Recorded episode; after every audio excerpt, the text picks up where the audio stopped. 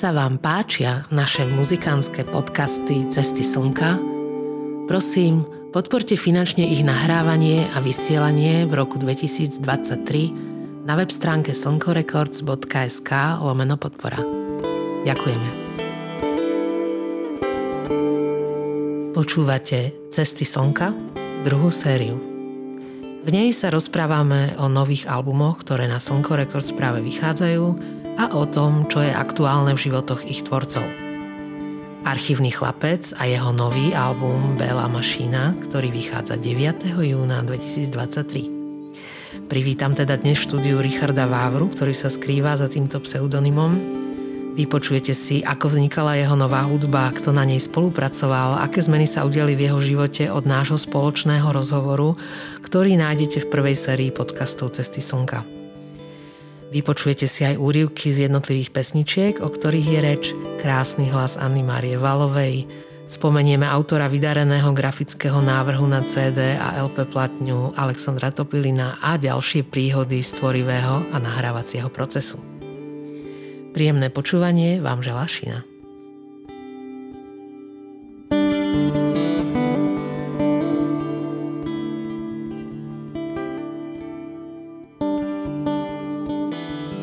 Som zdvihol tlak, akú, keď mi merajú tlak, vieš, vždycky. Ja som, mám to v pohode a jak vidím červené tlačítko, alebo...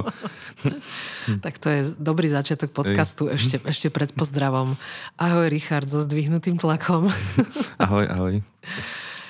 No, som veľmi rada, že sa tu stretávame pri takejto príležitosti. My už sme sa rozprávali o tebe, o tvojej celej životnej ceste s hudbou. A kto chce, nech si vypočuje najskôr napríklad ten podcast, ale teraz sme tu pri príležitosti vydania tvojho nového albumu. A o to je tá príležitosť lepšia, lebo ten album je parádny. A veľmi sa teším na tento rozhovor o ňom. A veľmi sa aj teším, že, že, že máme možnosť teraz vlastne vkloznúť do druhej série týchto podcastov, kde sa budeme viacej ešte zaoberať e, jednotlivými pesničkami z tých albumov, alebo ako súvisia nové albumy so staršími albumami a tak budeme mať viacej, viacej času okrem tých e, životných všelijakých udalostí sa preberať aj tou hudbou alebo tou tvorbou samotnou, alebo aj postupmi pri tvorbe, aj ďalšími ľuďmi, ktorí, ktorí pri tom spolupracujú, lebo na to sme tiež nemali až tak veľa času. No, takže Bela mašína.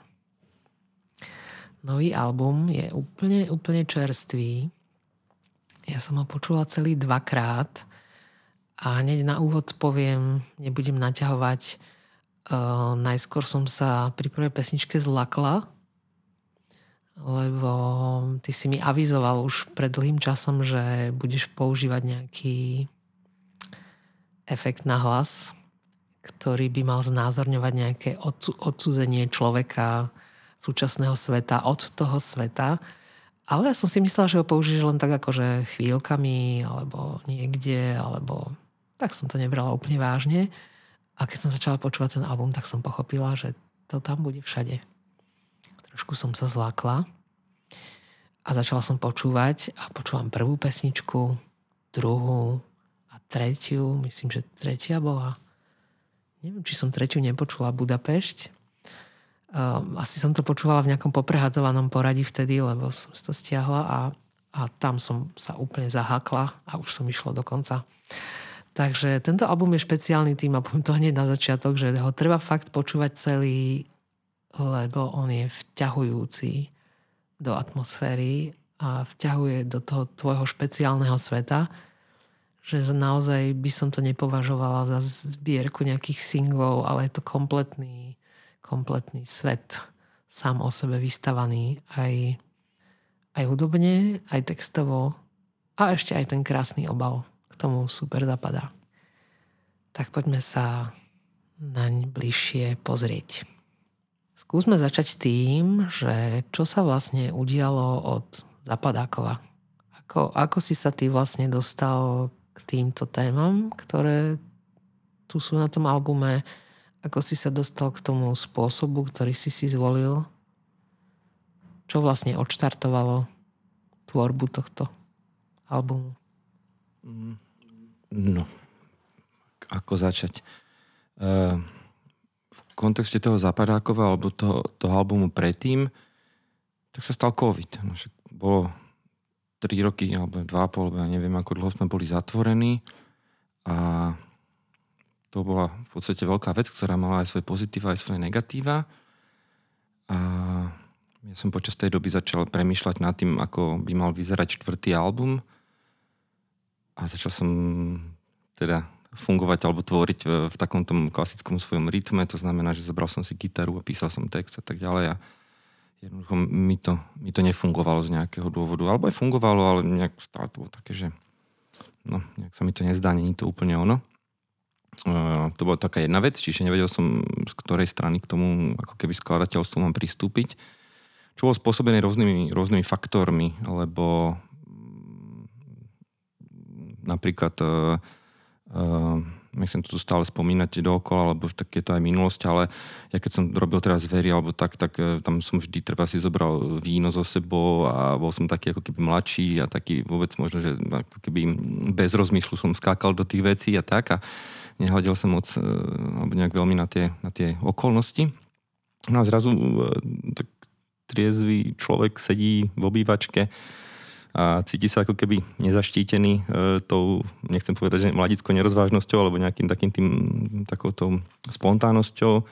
Zrazu na tým nejak extra premýšľa a Zrazu je tu zodpovednosť a zrazu štvrtého albumu. a, toto, a, a tak, no, tak to bol, to bol taký, taký moment, že, hm, že zrazu sme prišli na nejakú líniu a kedy som si uvedomil, že to nemusí byť také ľahké, také automatické všetko a, a možno, že je na čase porozmýšľať e, nad tým, ako to urobiť nejak inak. No, a čo ťa napadlo? Čo bolo to inak? No a tak najprv to vyzeralo tak, že nechám to tak. Tak som začal prokrastinovať klasicky, že, že, že, že počkám, že čo, či sa to nejako nespraví celé. No ale nie, nie. Ono sa, ja som urobil x pesniček, ktorých čas som aj prerobil potom na tento nový album. Uh, na gitare. Ja som mal skoro už teraz spravený celý taký album gitarový, ale stále, stále mi to nejak nerezonovalo v hlave, nebolo to úplne ono. A postupne do toho začala e, ako keby vstupovať aj taká neviem ako to nazvať, spoločenská úna. Ja neviem, ja, ja mám taký pocit, že sa v jednom bode stretli také viaceré e, faktory, napríklad, že e, ja neviem, že či môže mať človek v 41 rokoch krízu stredného veku, alebo či... No áno, to... áno, to už, to už začína práve. Hej, no podľa tak... mňa, akože niektorí to majú aj neskôr, mm. ale podľa mňa to kľudne a niektorí to majú aj pre 40 už. Tak, e, tak takéto niečo napríklad, potom tak sme boli zatvorení tie dva pol roka doma a potom aj, aj vojna a všetky takéto udalosti. Jednoducho tak človek tak zrazu sedí a, a čo, ako s tým celým naložiť. No a začal som nejak tak úplne že citlivo vnímať e, to, ako komunikuje medzi sebou ako ľudia e, v rámci rodiny. Nemyslím teraz tú najbližšiu, aby som manželka nenahnevala eventuálne, ale, ale uh, zistil som napríklad takú vec, že málo kto vydrží tú druhú stranu počúvať viacej ako, ja neviem, 30 sekúnd alebo 15 sekúnd, že ty niečo rozprávaš a ten človek sa začne ošívať, zoberie si telefón alebo čokoľvek, hej, čiže nevydrží počúvať. To je úplne že bežná vec. A eventuálne mm, aj my to doma robíme tiež, že komunikujeme, treba z junior je, e, s obľubou komunikuje s nami cez čety a všelijaké maily a takéto veci. Vo vedľajšej izbe, hej? Nie, jasné. A čiže je úplne normálne, že ľudia sedia nejak meter, dva, tri od seba a medzi sebou majú nejakú tú mašinu, hej, nejaké to zariadenie, ktoré filtruje vlastne ten tok tých informácií alebo nejak, nejak prekonvertováva nejakým štýlom. No a toto mi začalo nejak táto téma rezonovať, že čo to teda je, že sme ako keby ja neviem, ako keby používame cudzie jazyky, že chceš niekomu niečo zdeliť, niečo povedať a ten druhý 15 sekúnd vydrží a stratí pozornosť a že čím to je vlastne spôsobené, že kde je ten problém. Čiže uh, tam to začalo postupne vo mne nejak uh, skrsla tá myšlienka, že um, aj ten album možno bude o tomto a medzi ako keby toho interpreta alebo umelca a toho poslucháča teda postavím alebo nejak vložím to zariadenie. Čo bol v tomto prípade ako keby ten hlasový nejaký modulátor. Hej, hej, ty si vlastne od začiatku mal už aj ten názov, Bela mašina si mal vlastne a mal si aj túto vec vymyslenú, že tam vznikne tá jemná, jemná bariéra medzi tvojim prirodzeným hlasom a tým, čo bude posluchač počuť. A mal si vlastne vymyslené, aj ty si mi vtedy písal, že možno budeš menej e, používať gitaru na, na, tom, na tom albume a budeš viac používať klávesy a synťaky. Toto sa stalo hneď na začiatku, že, že si potom začal vlastne aj skladať tie veci na, na, tom, na tých klávesových nástrojoch, alebo si ich z tej gitary pre, prehadzoval? No, ja, ja som... Ja, mne raz hovoril jeden kamarát, alebo známy, sme sa stretli na koncerte z hodou okolností jednej kapely, o ktorej ešte bude dnes reč počítam, lebo to bol veľký môj inšpiračný zdroj pri tomto albume. A on povedal, že dlho nepočúval žiadnu hudbu, lebo on to tak nazval, že ja som vyhorel z hudby, že ja som proste nemohol počúvať, že ja som potreboval ticho a, a už sa k tomu zase dostal, čiže už sú veci v poriadku. A ja mám taký pocit, ako keby som keby som vyhorel z tej gitary trošičku, že ja som nevedel kam s tým zrazu a ako sa, kam sa s tým pohnúť a tak ďalej. A aj, aj, aj, aj hovorím, to bolo, to bolo pomerne bolesti, bolestivé aj, aj skladať novú pesničku a tak ďalej. A skúsil som si ja som tie klávesy mal doma, už som s tým koketoval dlhšiu dobu, ale neviem, nevedel som nejak extra to hrať, ani však doteraz neviem, ale tak v rámci e, tých mojich potrieb je to OK. A myslím, tak moc že virtuózu mňa nebude už nikdy, asi to nestihnem, ale tam som začal jednoducho hrať a učiť sa také tie, tie nejaké tie základy a tam to zrazu začalo úplne ísť samé, akože fantasticky, že, že, že, že wow, to, také, naozaj, že ja som začal tvoriť hudbu a takým štýlom, že to bolo neuveriteľné, ako to išlo skvelé naproti tej gitare, že to, to, to bolo úžasné. Čiže to, čo som pomenoval s tým, s tou bariérou komunikačnou, to bol ako keby jeden faktor a toto bol zase druhý, že tá gitara jednoducho to bola pre mňa ako keby slepá, slepá ulička v tomto, v tomto momente alebo v tejto perióde životnej. A také tie všetky klávesy a všetky tie nahrávacie systémy a takéto veci, to bolo pre mňa taký, taký vesmír alebo svet, ktorom som mi chcel tak nejak uh, v rámci tých mojich možností a schopností babrať. A tam, tam to zrazu išlo samé. Tam to išlo tak, jak mi to išlo voľa kedy na gitare treba. Mm, čiže... To je perfektné, keď sa to mm. vlastne ako keby to klpko, že sa, že sa mm. nájde ten konček a sa to potiahne mm. a zrazu to začne ísť a človek si že áno, áno, toto je ono, tak, tak toto má ísť, že to je to je perfektná situácia. Dobre, tak kľudne, kľudne povedz, e, čo bol ten inšpiračný zdroj, keď už si to začal, aby sme na to nezabudli.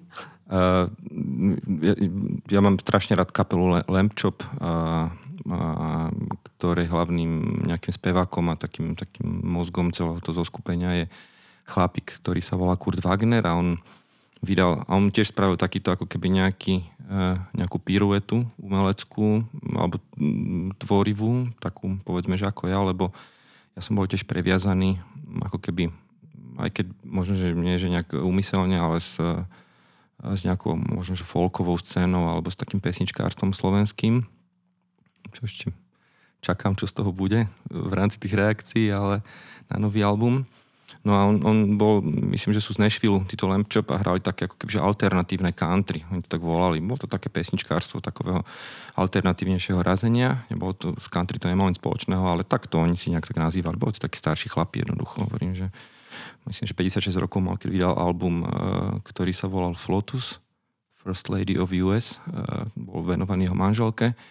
A urobil v podstate niečo podobné, že v tých 56 rokoch eh, sa vzdal gitary a začal experimentovať s Abletonom a s, s tým pozrel sa okolo seba, videl tam všetkých tých eh, umelcov, ktorí používajú treba tento autotune a tak ďalej, tak si povedal, že on to tiež ide skúsiť touto cestou, čo bolo v podstate nepredstaviteľné, že takýto človek, ktorý tak až konzervatívneho rázenia, že urobí takúto nejakú vec. A ten album bol podľa mňa tak strašne dobrý, ja som to počúval od tej doby, až dodnes ho počúvam, vlastne mám ho strašne rád, čiže to vo mne rezonuje do takej miery, že, uh, že som ho vnímal, toho Kurta Wagnera, ako veľkú inšpiráciu, ako človeka, že, ktorý naozaj, že aj v takom veku dokáže úplne sa vykašľať na tú vybudovanú kariéru a na tieto veci. Uh, a pritom nejde o ten akt tej rebelie, že vykašľať, to zase tak nemyslím, ale uh, že, Nie, ja to úplne chápem. Že spraviť ten krok. ja, ja, ja to úplne chápem, lebo ak, ak sa chceš udržať v tom tvorivom prúde, tak potom množstve vecí, čo si urobil a máš tento vek, tak, tak hľadáš vlastne, že kadiaľ tá cesta aj vedie, mm, to je jedna mm. vec. A druhá vec je, že, že stále sa chceš pri tej tvorbe nejakým spôsobom zabaviť. Určite, Chce, určite. Chceš, chceš z toho niečo mať, akoby zo, z toho sa nielen vytvoriť to dielo a to dielo vhodiť proste medzi poslucháčov alebo proste na trh alebo čokoľvek, podľa toho, aké máš plány, ale, ale stráviť ten čas naozaj takým, že pátraním alebo niečím takým, že ťa niečo prekvapuje a sám seba prekvapuješ a tak. No a vtedy je vlastne ideálne si zvoliť buď nový nástroj alebo úplne nov, obkolesiť sa novými ľuďmi alebo úplne zmeniť miesto, kde nahrávaš alebo no čokoľvek sa proste dá urobiť a samozrejme jedna z tých vecí, že sa inšpiruješ niekým, kto to už urobil a čo ťa vlastne tak trošku vedie, lebo máš väčšiu odvahu, lebo to vidíš, že aha, hey, hey. Už, už je to predo mnou, on to dokázal, takže nemám sa čoho báť a idem si to svoje poobjavovať. A teraz si to povedal veľmi dobre, lebo ak sme už vymenovali dve veci, ktoré ma k tomu viedli, tak toto je tretia. My sme o tom diskutovali v úzkom rodinnom kruhu s váženou pani, že aký má význam spraviť zase pre mňa keby ďalší nejaký folkový album alebo nejaký taký pesničkový. No však má, má význam, ale hovorím, už som taký bol, že e, sa mi nechcelo do tej rieky vstupovať a ty si to povedal veľmi dobre, aby aj, aj ten tvorivý proces bol, bol zábava, aby ja som zrazu úplne ožil, aj mňa to začalo baviť, ja som chodil domov, ja som sa tešil, ja som ten pocit zažil už neviem ako dlho a doteraz ho mám, je to fantastické, teším sa na to, aj keď teda bojujem s nejakým e, časovým deficitom, ale ale áno, to, to, to bolo veľmi dôležitý faktor a myslím si, že by sme si to ako mm, tí ľudia, ktorí robia hudbu, nemali upierať a aj za cenu možno, že nejakého rizika niekedy. No, no tak je, je, vieš, riziko je tam vždy. A, tak, a my, my nie sme v pozícii, že by sme niečo, niečo obrovské stratili. Ako, hey, vieš, no, naše zisky sú malé a tým pádom aj straty, sú, aj straty sú malé a tým pádom, ale o to viac si my môžeme vlastne dovoliť robiť čokoľvek, lebo lebo na tom ani nevisí toľko ľudí, ktorých by sme o niečo obrali, ani proste financie na tom nie sú zavesené nejaké Ale aj strašné. Tak, aj tak cítim takú zodpovednosť, lebo raz som hral v, v, vo Folkfore a Sonia Horňáková tam som mnou robila rozhovor a povedala teda, že že už môžem ísť spokojne do dôchodku, že keď vidím, že tá, ako keby tá folková alebo ja neviem, pesničkárska scéna má takéhoto ako keby, e, ja neviem, následovateľ, alebo ako to mám povedať, tak teraz sa cítim taký, že som ich trošičku zradil, hej. Nie, nie. Podľa mňa, tak, podľa mňa Sonia si to veľmi užije, lebo hmm. Sonia je natoľko otvorená novým proste aj zvukom, aj prístupom, že si myslím, že ona to započuje. Tak dúfam, no. No, ja si myslím, že určite. Dobre, čiže, čiže vlastne zmenil si aj miesto nahrávania. To miesto nahrávania, ako, ako si ho našiel? Um, ja som v tom, pri tomto albume um, som uh, sa úplne riadil, že intuíciou, nie že by pri tých druhých nie, ale tá intuícia bola naozaj taká, že poháňaná možno, že aj tou nerozvážnosťou, tým alkoholom alebo takým tým pánkovým prístupom a ideme do toho a tak ďalej. A tu teraz tak nebolo, ale, ale zároveň e, aj tak som fungoval na báze takého nejakého, že moc som nad tým nešpekuloval, viac menej som pracoval s tým, čo mám a, a tak ďalej a nejak, e, neviem, e, spomenul som si na môjho kamaráta Milana, ktorý má štúdio v Skalici, a stretol som ho úplne čírou náhodou, lebo som bol na koncerte e, v Skalici, on sa tam pohyboval, tak mi to tak nedoplo, že ah, tak toto bude ten človek, ktorý mi to nahrá jednoducho a tak som ho oslovil a čiže nejak za tým nebolo ani nejak extra nič iné. Je to kúsok e, do Skalice a dali sme sa do reči, rozoberali sme ten, ja som to v krátkosti tak zosumarizoval, že o čom mi asi ide. No a on povedal, že OK, že poďme teda vyskúšať, tak e, nejaká extra väčšia magia za tým nebola a chodil si tam mm, aj ako keby tvoriť do toho štúdia, alebo si už prišiel úplne s hotovými vecami, ktoré si už len nahrával? Čiže zohralo to aj úlohu nejakého formovania toho, tých, tých pesničiek, alebo si už prišiel s hotovým a...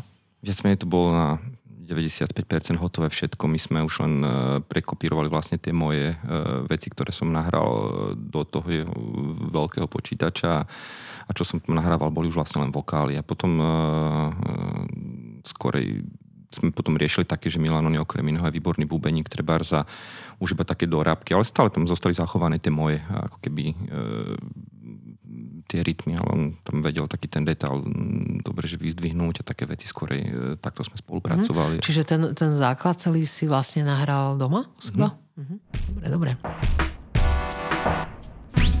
Ak sa vám páčia naše muzikánske podcasty Cesty slnka, prosím, podporte finančne ich nahrávanie a vysielanie v roku 2023 na web stránke slnkorecords.sk lomeno podpora. Ďakujeme. Všimla som si, že sa ti tam zjavila nejaká žena na albume. Povedz nám viac o nej. To je moja kamarátka uh, Anna Mária, uh, ktorú familiárne všetci volajú Anne Mári a, a my sa poznáme od nás z kútov z kostola, kam chodívam, chodívam tiež občas hrávať, uh, normálne v nedelu na omšu. A ona tam spieva v tom, v tom našom zbore a nejak z času na čas zaskakovala alebo so mnou spievala. Aj ešte s jednou kamarátkou, aj na koncertoch ešte k západákov a tak ďalej. Alebo, áno, niekedy som s ním jednoducho chodieval a mi sa strašne páčilo, ako teraz spieva a aj sa mi to strašne páči, ten jej vklad na tom albume. No a tak som mu poprosil, že či by mi tam niečo nenaspievala, to bola jedna vec. A druhá vec bola, že som ale obavu a už som riešil aj to, že ak to celé budem hrať naživo a nejaký backup klavírny, lebo ona vyhráte na klavír, tak uh, aby som tam niekoho ešte mal nejakého sparring partnera a pre istotu, že, že tak som uh, trošičku mal také bočné úmysly v tomto zmysle, teda, že nielen ten vokál, ale prípadne by mi aj čo to pri prípade potreby vedela zahrať. Mm-hmm. Ale tak, v ktorej pesničke? Ona tam v jednej pesničke spieva tak, tak výraznejšie, okrem toho, že v rôznych pesničkách mm. má tam také akoby vokály alebo také vstupy, že, že po tebe opakuje, ale v jednej pesničke som to nevedela nájsť, som to chcela pustiť Danovi. Spieva tak aj úplne samostatne, veľmi krásny hlas tam má. Pamätáš si to, v ktorej to je? Ty, ty by si si to mohol pamätať. Pre, premýšľam, že kde spieva tak viacej, že ona väčšinou uh tej láske v čase cholery, alebo... Tam spieva v refréne sama, hej, ja sa na to len tak napájam. Láska v čase cholery v refréne spieva sama, ten refrén môže byť aj v šere noci. Ja by som si kúsok toho pustila, hm? že by sme spravili takú ukážku.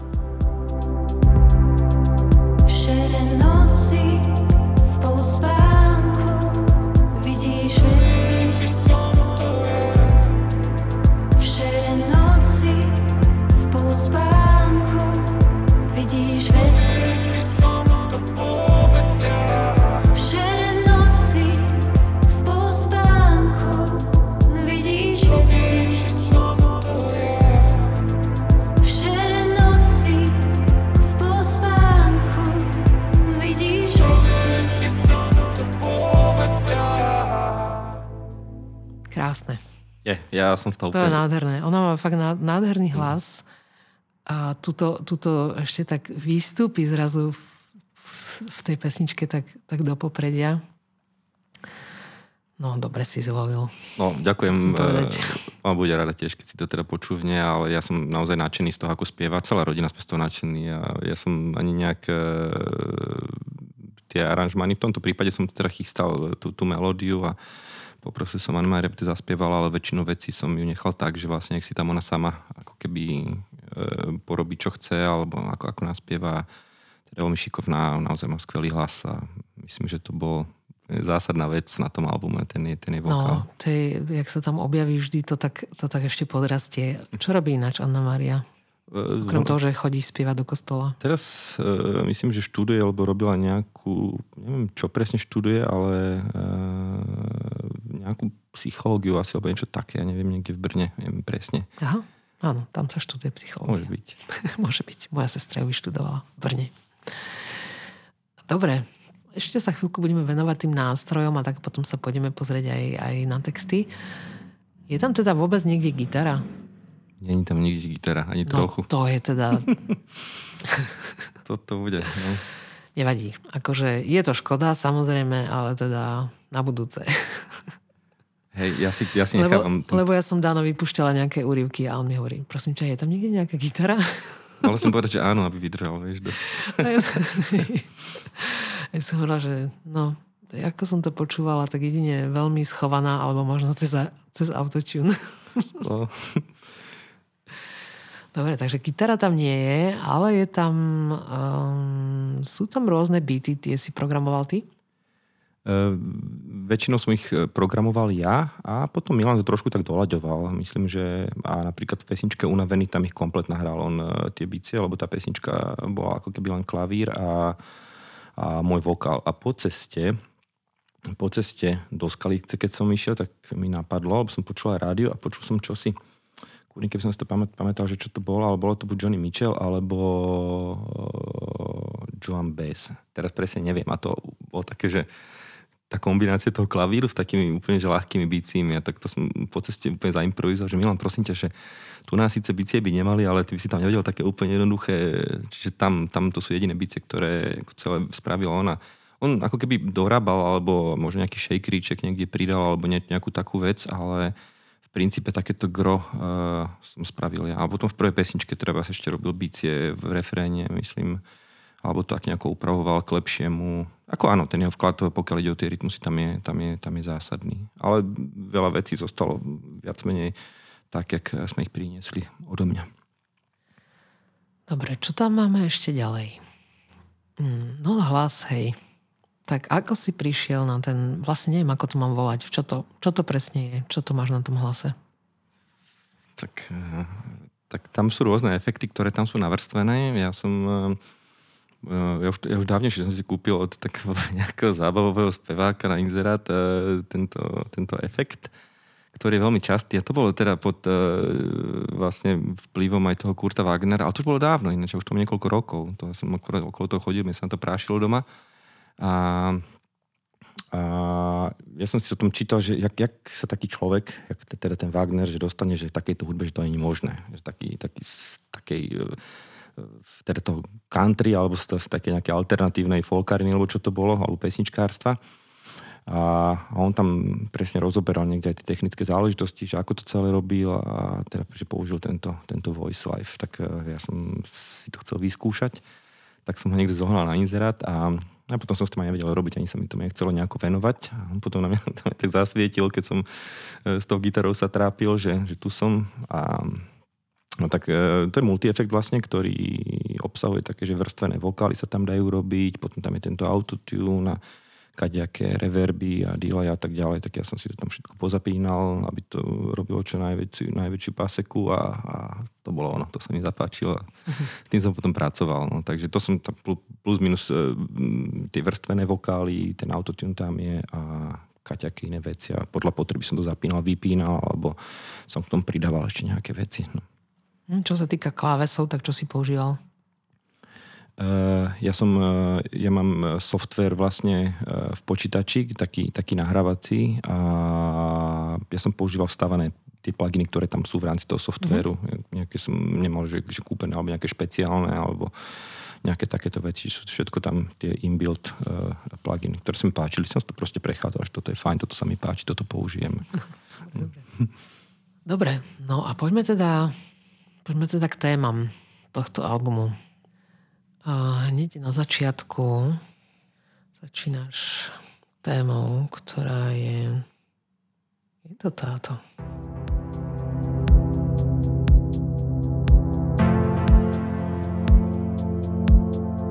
Som muž a v pokročilom štádii môjho šialenstva a zvuk ktorý neustáva, až zrazu ustane navždy. Som muž a v pokročilom štádiu môjho šialenstva. A zvuk, a ktorý neustáva, až zrazu ustane navždy. Som zvonáru Matky Božej, úder, ktorý rezonuje som zvonáru Matky Božej, úder, ktorý rezonuje.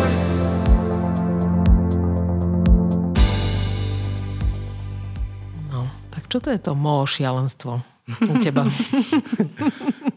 no. To je dobrá otázka. Áno, tá pesnička, konkrétne táto, Ináč to sa celé zmenilo e, na tomto albume, aj to písanie textov, lebo mm, nechcem povedať, že by som sa s tým nejako viacej natrápil, ale tiež som ako keby Ako ten alkohol je naozaj že silný ako katalizátor, že človek, keď si našte flašu vína, tak uh, popíše všeličo a zrazu a pre, prebíja aj únavu treba, že keď človek unavený a dá si zrazu tú flašu vína, tak uh, potom, potom ako ja, mne to tak fungovalo, že som bol ako keby, som sa tak rozobral a bol som taký ako výrečnejší a tie, tie obrazy v hlave vznikali. Čo to vyťahlo z toho tvojho autizmu? Hej, po, po, možno, že áno, inak to je potom na druhú tému zase, ale no a zrazu tak človek stojí tam, alebo sedí sám so sebou a píše ten text a už sa to zadrháva. Možno, že zase to je spojené aj s tým vekom. Ja viem, že Tomáš Ďurovka mi to teraz hovoril, že ako keby mu to zrazu prestalo ísť, potom sa nejako rozbehol. A ja som vedel, že sa v tom nesmiem nejako príliš nejako hrabkať alebo nimrať, lebo, lebo to, to tiež není dobré, ale že treba No tak som to prebíjal vlastne ako keby prácou, hej, že som si povedal, že skúsim dať taký, že text za deň alebo za dva, za tri, no proste mať nejakú periódu čo najčastejšie, aj keď budú zlé tie texty, ale proste písať a že takto to skúsime nejako, nejako, nejako prečkať. A, ale teda faktom je, že to nebolo nejaké ľahké a taký myšmaš mal človek z toho celého, že, že ako to písať, akú tému uchopiť, to, čo som mi zdal pred pár rokmi úplne, že jednoduché, banálne, alebo lepšie povedané, Eh, ľahko dosiahnutelné, tak zrazu, zrazu to bol plný problém. A sa to v tom ako keby eh, v tom texte takéto moje rozpoloženie, ale nielen to textové, ale ako keby životné odráža. Mám pocit, že, že naozaj, že aj s tým postupujúcim vekom, aj, aj, aj s tými okolnostiami spoločenskými a tak ďalej, ako keby ten tlak na človeka je naozaj ako keby enormný. A, a a strašne veľa sa toho mení e, v mojom živote e, teraz. A aj ten album, akoľvek e, to znie jednoducho, že som akurát hľadal nejaké tvorivé cesty, tak, tak bola to obrovská zmena. Bol to, ja som na tú gitaru hral už dlhé roky, pre mňa to bola tak, tak, taký prístav bezpečia, hej, že zoberiem si gitárku, som si preskákal také tie stresy na pódiu alebo takéto veci a zrazu sa tomu nevystovať na novo. Však budem úplný začiatočník teraz, keď pôjdem hrať koncert a, a, a, a aj tá tvorba a tak ďalej. Čiže sa to ako keby tak zmotnilo, konkrétne v tomto texte celý ten taký ten, ten hokej, ktorý, ktorý asi mal človek eh, v ten moment v hlave. A ten text je aj taký, on je nasekaný ako keby z takých viacerých eh, fragmentov. A ja som ho však prerábal, stále mi to tam nejako nepasovalo celé, až to potom iba tak vypadlo zo mňa. Je to, aké to je. No. Čiže je to skôr taký, taký odraz toho, toho rozpoloženia, a, ktoré by sa dalo popísať naozaj, že myš máš v hlave. No potom tam máš dve pesničky, ktoré sú zjavne, zjavne inšpirované nejakými cestami a to je Budapešť. Pesnička sa volá... Počkaj, letná spomienka na Budapešť. Letná spomienka na Budapešť. A potom tam niekde máš, a to neviem, v ktorej je, oko, Kodaň. Oko, o Kodani, hej. hej. To je krásne. Tá Budapešť sa mi teda strašne páčila hneď od začiatku. Tam, jak kladieš tie prvé akordy, hovorím si, no buď som to už niekde počula, alebo hm. toto je niečo tak čarovné a potom príde ten referenc s tou Budapešťou. To sa mi na prvé počutie veľmi, veľmi páčilo. Um, a teda Kodaň. Uh, tam je zase taká nejaká perspektíva ako keby z lietadla? Hej, hej, tam keď letíš nad Kodaňou, tak no. sú vidieť uh, také veterné elektrárny, ktoré sú v mori. Áno, to vlastne že, začína. Hej, hej, napríklad. Hej. Tak Takže čo, ste pocestovali ste s váženou pani trošku? Ani nie, ale, nie? ale boli sme v Čo dvakrát Tak, a hec to vznikli texty. A hec to vznikli texty. Tak to je 100% použitie. A boli sme v Budapešti a, sraž... a iba chvíľkovo. Boli sme tam na koncerte a mali sme tam 2-3-4 hodky čas a behali sme po takom parku a boli sme z toho úplne nadšení, že aká je tá Budapešť krásna. Možno, že my sme mali akurát uh, taký zážitok, ale strašne to nás pôsobilo tak tak pokojne, tak nás úplne privítala, privinula e, ten, ten park, e, krásny, architektúra, všetko. No, čiže ja som sa vrátil, ja som si spravil iba také poznámky, e, štyri, tam je v tom referéne, Budapešť, aká, tam mám tie prívlasky, teraz si to nepamätám z hlavice, ale Čiže som si iba také štyrátky Budapešť taká, Budapešť onaká, Budapešť hen taká a niekde som to potom odložil a potom postupne som s tom prirobil slohy vlastne. A, čiže je to taká moja ako keby uh, písmenková selfie alebo taká momentka, e, ktorú mám z tej Budapešti. Tá pesnička, myslím. Alebo hudobná momentka. A s tou koreňou to bolo podobné vlastne. To sa nám tam strašne páčilo, čiže to je naviazané na, taký, na ten moment, kedy sme si to tam pozerali na tie uh, veterné elektrárne niekde uh, vyseli vo vzduchu nad Kodaňou. Takže. Ja by som tu dala kúsok tej Budapešti.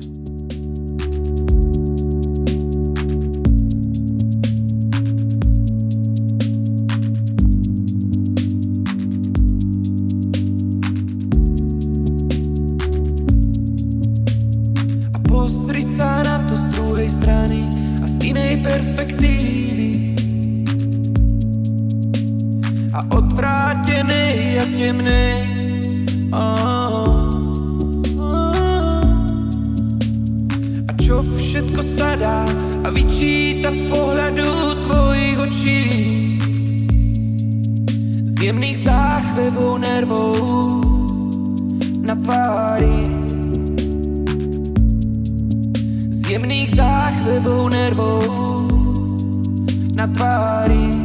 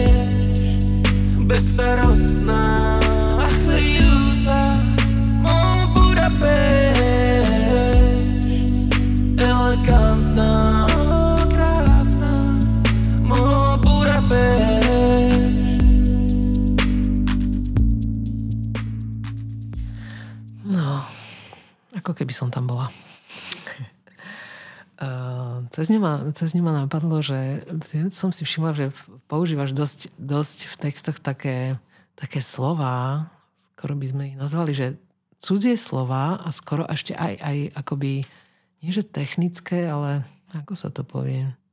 Také zložité slova. To robíš schválne? Mm-mm. Nie, nie, to ti tam No. Zrazu také, také, také nespevné slova, ktorú, ktoré by nikto, žiadny popový spevák nedal do skladby, lebo to by nikto nezaspieval, ale u teba sa to proste dá. Teraz si nespomeniem, som si to mala poznačiť vtedy. Ale je to niečo ako intuícia, delegácia. Proste tento, tento druh takých eh, akoby štvor, štvor až 5 slabičných Ej. slov, ktoré sú náročné, náročné. No ja, to je výborné, že ja som sa aj snažil, mm, ako keby, ináč aj, aj som si robil takým uh, predtým, ja som snažil tomu albumu pristupovať strašne seriózne, eh, čo sa potom zvrhlo na ten, na ten môj klasický prístup, teda tak, taký intuícia a tak. Ale aj som e, normálne e, sa snažil pochopiť, e, ako funguje to rímovanie v Slovenčine a B a zloženie, a neviem čo strieda rím. Však aj tomu konec koncov rozumiem. Ale, takže keď už teda tie texty píšem, že aspoň, aspoň trochu by to malo nejakú fazónu a aby to zapasovalo do nejakej, ale aj tak sa to nakoniec vždycky nejak neviem, zvrhne do takového pre mňa automatického bytnického písania, že aj keď chcem, tak neviem, nejak extra tú formu dodržať, čiže to je asi darmo už so mnou. Nie, je to, je to super. Hm. No potom som, máš tam pesničku Zapadákov 2, to je pesnička, ktorá ti zostala z minulého albumu, alebo prišla akoby obnovená téma? E, myslím, že ani nezostala, ale bola to prvá pesnička, ktorá e, ako keby uviazla alebo lepšie povedané, ona bola napísaná na ten štvrtý album, ktorý mal byť ako keby pokračovaním toho Zapadákov a Zapadákov 2, mal to byť ten, ten akustický album teda. A táto pesnička aspoň textovo tak e, ako keby s tým súvisela, uh, s, tým, s tým Zapadákovom, však to je z toho aj počuť konec koncov, že tam sa skloňuje dedina. Tam sú také technické výrazy, vidíš to neurologický možno, tak? Áno, áno, áno, tam to asi bude. Romantiky vidieckého prostredia, no. A... Romantika, poetika. A tam na konci spievate tam, tam to. to hej, Aha, tam hej, spievate hej. s, s Anou Mariou, no ešte si možno kúsok z toho pustíme. Hej. Uh, to, je, to je fajn veľmi. Um, mne sa to veľmi páči, že to, to málo kto to robí, že, že naozaj sa tie tvoje kúty, tá dedina tam objavuje, ale aj inde. Akoby ten, ten pobyt alebo život na tom malom meste, alebo skoro až teda v dedine, ale však Kuty sú mesto, nie? Nie, nemajú. Nie, je to fakt dedina? Dlho, dlho už ašpirovali na štatút mesta Aha. a neviem, či si postupne tu, kde sa stiahovať alebo... Tak je to, pre mňa to bolo vždy, tak, vždy také významné miesto, lebo tam stál ten, to EC, ECčko, mm-hmm. tam mhm. stávalo, tak si hovorila, že Kuty to to bude mestečko. Keď no, aj to je, hej, ale no. Myslím, no, že majú štátu dediny stále. Hej, ale sa mi to veľmi páči, lebo ten spôsob, akým to ty popíšeš, tak, tak to má naozaj to má tak obrovské čaro, že, že dokonca aj tú nudu toho, alebo proste tú akoby totálnu nezaujímavosť tej dediny vieš pekne popísať. No, ja by som kúsok toho skúsila. Dám to až nakoniec. A dušou od plata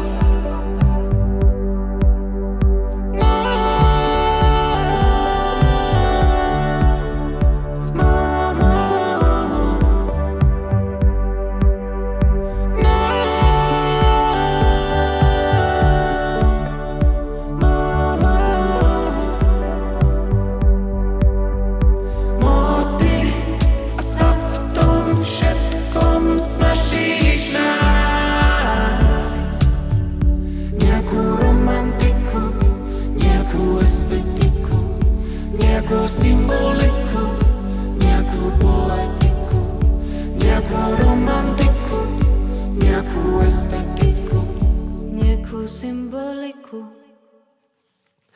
To je super. Dobre, e, povedz mi teraz ty, e, ktorá pesnička z toho albumu tebe e, zostala nejak tak vysieť po tom nahrávaní v tebe ako no, jak by som to povedala, najdôležitejšia alebo naj... Chápem. Neviem, Eh, povedz. Ja mám najradšej pesničku Poézia mesta. A, ale zle, zle sa mi to, už e, sa ma Alex pýtal na to, že ktorú by som vypichol ako single a neviem, lebo naozaj ten album, ja ho vnímam jak, jak celok, e, celý jak je. Hej, ja tiež. Ja som to vec skôr myslela a- tak ako, že niekedy tak človeku, že si myslí, že á, toto je tá najvýznamnejšia pesnička na tom albume, alebo dve, tri sú také a ostatné sú tiež samozrejme v rámci toho albumu totálne dôležité, ale niekedy sa stane, že, že sa vylúpne z niektorej pesničky po tom nahrávaní, alebo dokonca až po výdení sa, sa vylúpne niečo, čo vôbec nie je, že single ani nič, ale niečo, niečo veľmi dôležité, niečo, neviem iné slovo na to nájsť, že dôležitá pesnička albumu. Poézia mesta, tu mám, tu mám mesta, dobre. taká, taký jednoduchý, taký jak e, nejaké road piano, alebo čo to je, čo som, čo som tam také jednoduché hral iba a ale páči sa mi to, jak to celé spolu funguje aj, aj, aj s tým beatom a neviem, je, to je veľmi jednoduchá tá pesnička, mám pocit, že tam to akorát tak dobre všetko zafungovalo, že taká, taká melodickosť, jednoduchosť a dlho som s ňou aj tak trochu bojoval, lebo sa mi páčila tá sloha, potom som mal chvíľočku potom problém s tým refrénom a aj taká tá banálnosť toho refrénu. My sa celé, tu mám, mám rád tú pesničku veľmi, tu možno, že najviac. No, dobre. Môžeme z nej kúsok pustiť? No jasné, A zo začiatku, alebo v strede, alebo ku koncu? čo ja viem, dajme taký predrefrén niekde po nejakých 30 sekundách, 40. Či ideme od začiatku? A čo ja viem,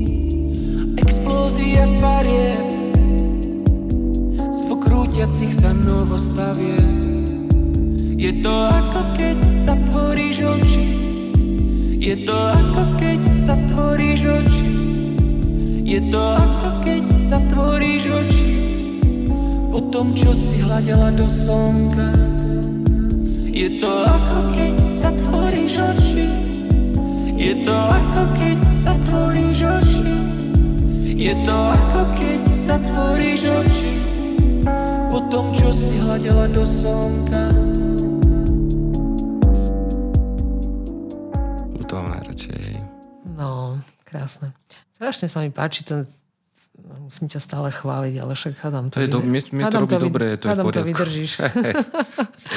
Strašne sa mi páči, jak ty vieš vystihnúť také tie úplne, úplne napríklad toto, že, že prirovnáš niečo, že je to ako keď sa dívaš do slnka a potom každý človek presne vie, čo, čo sa potom deje, deje pred tými očami. Alebo tam v jednej pesničke máš o držaní sa za ruky, že aká je to super vec sa držať za ruky.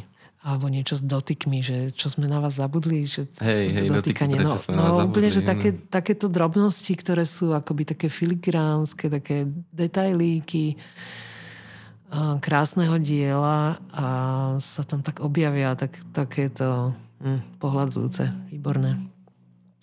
Ďakujem.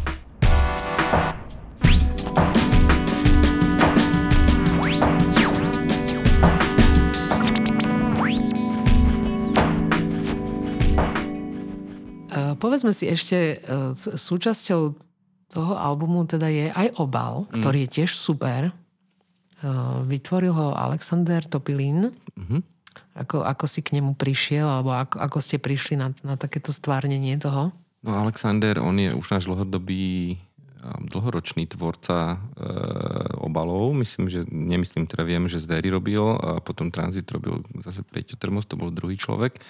Ale Západáku zase robil Alexander a mm, naozaj v tomto smere ani neplánujem ja už nikdy oslovať nikoho druhého asi.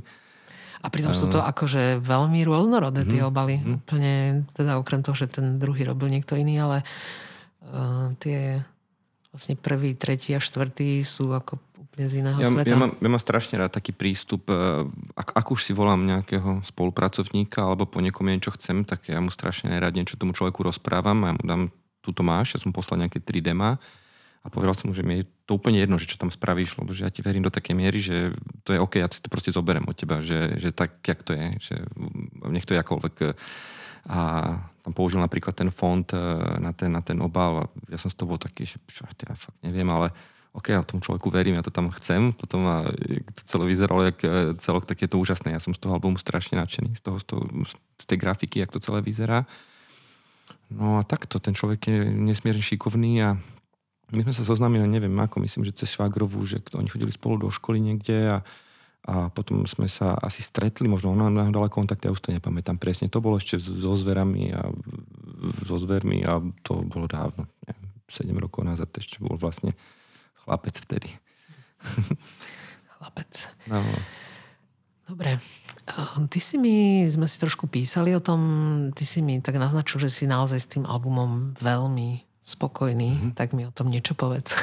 Toto Ako je- veľmi si spokojný? Čo, uh, no určite... A môžeš spraviť aj nejaké porovnanie s tými predchádzajúcimi, že ako, ako tam uh, v tom stave, keď boli tie dni, kedy to už vychádzalo, že, že, že aký ten pocit bol?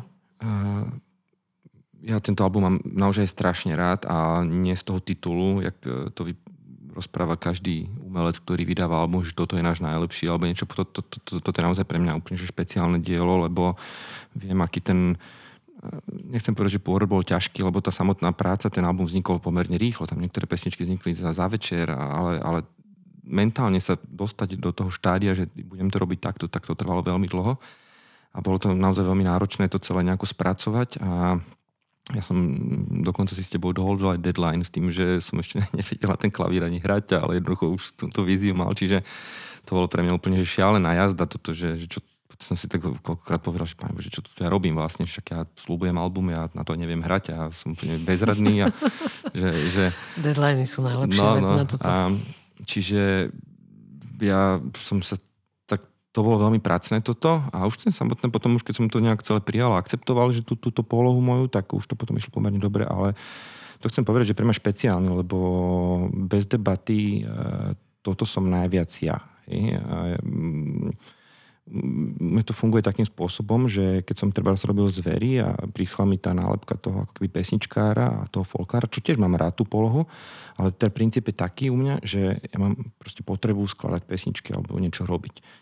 A v podstate tá potreba musí ísť von a ty si dáš nejaký ventil si nasadíš niekam na hlavu a ten ventil môže mať podobu teda ako pesničkárstva alebo nejaké, nejakého folkového niečoho. Ale v tomto prípade ten ventil už nefungoval, už, už to nevychádzalo von tak, jak to malo ísť, hej, ten, ten, ten filter, alebo neviem, to mám nazvať. Tak som si tam namontoval iný na tú hlavu a, a zrazu začal ísť. Čiže, čiže je, je to skôr o nejakej potrebe nejakého, nejakého vyjadrenia, než hľadaním nejakého, neviem, alebo to, čo bude fungovať, ako čo, ma, čo ma uspokojí, možno, že po tej tvorivej stránke. A tu na, mám pocit, že som ako keby si to sám pre seba trafil, hej, do takej miery, že to, to, to presne to vystihlo, hej, že aj tie zvery, aj ten zapadákov alebo ten tranzit, tak tam som sa však učil a skúšal a, a tak ďalej. A ako keby to stále som úplne, že nebol ja. A teraz mám pocit, že toto som 100% ja. Že sa cítiš dospelý? Fú, čo ja viem. Zostarnutý. Zostarnutý, ale, ale neviem, či Ale dospelý. no tak to ešte... A, a, no však, ako, hej, ale myslím taký, že starší, tak, tak to povedzme teda, ale, ale, ale som, som taký, veľ, naozaj na toto, na toto dielo som extra hrdý, bez ohľadu na to, že ak už e, sa s tým popasujú aj tí prí, prípadní poslucháči, ale a, nemal som žiadny album tak rád asi, jak mám tento. No to je pekné. No a teda, ako prenesieš na podia? Uh, budem... Toto ešte uvidím presne. Akože zase taká prvotná myšlienka je, že budeme hrávať v takom komornom uh, dvojzložkovom kombe, čiže ja s Anemari. A uvidíme, že jak to celé bude fungovať. Teraz začíname ako nacvičovať, že či to bude celé také, že analogovejšie, alebo použijeme aj, aj ten počítač, to ešte stále tak nejak riešime. No ale Viem si predstaviť, že napriek tomu, že tam teda počujeme rôzne nástroje, že to sú stále, stále to sú pesničky a ja som pesničkár a vieme si predstaviť, že to dokážeme zahrať aj v intimnej podobe, vieme si predstaviť, že to dokážeme zahrať aj s kapelou, čiže taký, takéto jadro budeme my dvaja a uvidíme, že premýšľam aj nad nejakými ďalšími spoluhráčmi, riešim to teraz, lebo však tie koncerty asi nejaké budú a no uvidíme. Čiže som pripravený fungovať aj v, v takej intimnejšej verzii, ale zároveň, ak by to bolo v nejakom zmysle dobré, tak uh, sa nebránim ani nejakému širšiemu hráckému nejakému zloženiu tej kapely. No. A ešte na záver mi povedz, uh, myslím, že sme prebrali asi všetko. Nap- napadá ti niečo ešte, čo tam bolo dôležité, čo by sme mali spomenúť? už pri tomto albume čo mi napadlo, ja som si už v hlave prehrával, čo ti všetko poviem. No tak mi ešte povedz všetko, Na všetko som ťa... zabudol. Takže toto, ne, neviem už. Ja si spomeniem zase, keď vyťahnem odtiaľ to pety a potom mi to začne zase všetko odfakávať. Tak... Dobre, tak sa stretneme znovu a pekne mi to znovu Prípadne. ja som sa ťa chcela ešte spýtať, že, že aký je teda teraz tvoj stav o, duševný? alebo ľudský, alebo ak by som to povedala. Vieš, keď, eh, keď, no? si skončil tento album teraz, um, pominuli, no, jedna hroza už pominula, druhá ešte nie tak celkom, ale cítiš, ty si mal už teraz, si mal 40 rokov? 41. 41. Eh, cítiš teraz nejaký, nejaké preklopenie sa, alebo cítiš niečo zvláštne? No, áno. Ja, ja mám pocit, že ako keby, ty si sa pýtal, či sa cíti človek dospelejší, tak uh, mne sa toho deje teraz v živote toľko, aj tak ako na nevyzerá, že ako keby to nutí človeka. Ja mám strašne rád, možno, že to naozaj nejaký keďže Ríško je, je autista, môj syn, že možno, že vidím tam nejaké paralely, že možno mám niečo z neho, alebo skôr je on zo mňa. A že mám rád e, určite nejaké zabehané vzorce a nejakú istotu a nerobí mi príliš dobre a dlho si zvykam na nové veci. A teraz uh, som sa aj ako keby ne, alebo úmyselne postavil do istého diskomfortu, lebo ten album je pre mňa diskomfort, keby som zobral tú gitaru, tak uh, spravil ďalší folkový album, tak to je to, čo poznám, tak si obehnem tie, tie, tie miesta po Slovensku a robím to, to, čo poznám, to, čo ma baví, to, čo viem a viem, že by to plus minus fungovalo asi. Čiže toto bola prvá vec. Potom v práci sa mi napríklad stala taká vec, že, že neviem, či to teda dotýka sa to aj mňa úplne priamo, ale ešte stále neviem úplne 100%, či ak to celé dopadne, že či, či neprídem o prácu treba po dlhých rokoch, čo je, čo je úplne že veľká vec v živote človeka, ktorý je na to zvyknutý. No a zrazu tak meromocou človek sa drží tej, tej nejak, toho nejakého zábradlia, tej istoty, tak všetko sa mu to komplet rozsype. Aj to, že ak ten album bude prijatý, jak e, to bude ďalej s tou budúcnosťou, že čo to, jak to všetko zvládneme a tak ďalej. A najprv som z toho bol strašne ako keby vyklepaný. A teraz som začal ako keby, tak surfujem na tej vlne tej neistoty a je to fajn celkom, takže ani by som nepovedal, že by človek ako má nejaké že lepšie rozpoloženie, ale zistil som, že ako keby za tou záclonou eh, alebo tým závesom tej, tej, tej istoty je svet, ktorý som považoval za nejaký strašne divoký, ten, ten, ten svet tej neistoty, ale potom som to akože načrel a pozrel a vidím, že to nie je až také zlé a že, že to sa teda dá. No a myslím si, že to ako pomáha a veľmi ako človeku osobnostne, že takýmto veciam čeli, že ich skúša, že sa vystavuje tomu diskomfortu a že to je dobrá vec, že mu to pomáha v konečnom rásť. Čiže takto by som to nejako videl, že, že to je štádium, v ktorom, v ktorom sa nachádzam. No neviem, že, kam to človek dovedia, ale tak uvidím.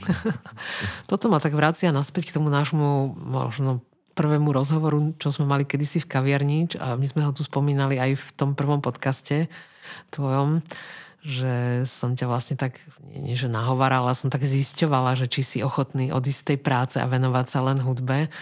Tak teraz mi tak napadá, že, že vtedy si to nechcel, ale si hovorím, že možno sa možno je to tak, že sa človek tomu vlastne vôbec nevyhne. Že to aj tak jedného dňa príde, že mm-hmm. aj mhm. keď to potiahne akokoľvek dlho tú istotu, aj tak jedného dňa príde ten deň, kedy je ten neistote vlastne vystavený, ale nie dobrovoľne už tentokrát a niekedy to môže byť príjemné a niekedy to môže byť aj dosť nepríjemné, ale že vlastne sa tomu aj tak človek nevyhne, že, že v tej istote sa nedá úplne prežiť celý život, lebo príde taký moment, kedy musíš prejsť aj cez takéto veci, že obdobie úplne neistoty, že ti všetko uniká pred rukami.